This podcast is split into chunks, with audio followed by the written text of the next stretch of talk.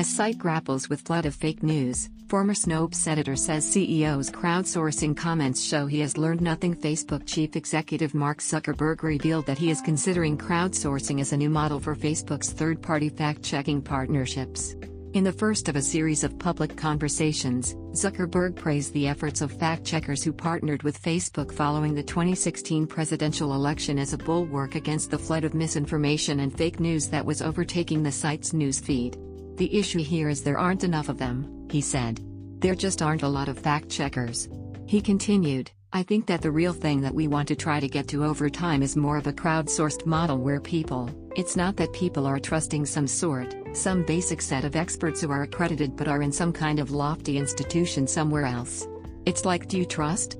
Like if you get enough data points from within the community of people reasonably looking at something and assessing it over time, then the question is, can you compound that together into something that is a strong enough signal that we can then use that?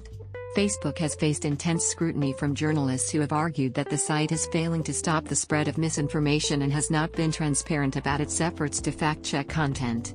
Brooke Binkowski, the former managing editor of Snopes, a fact checking site that previously partnered with Facebook, said Zuckerberg's comments signaled that he has learned nothing at all. You can't apply an open source model to fact checking in journalism, she said. You have to have experts. You can't just have Joe Schmo who thinks that the New York Times is a liberal rag, just because Trump says it's the enemy of the people. Binkowski, who has long been critical of Facebook's fact checking partnership with news organizations, noted that there were countless examples of the failures of crowdsourced reporting, such as Twitter and Reddit users misidentifying the suspect in the Boston Marathon bombing, leading to harassment of an innocent family.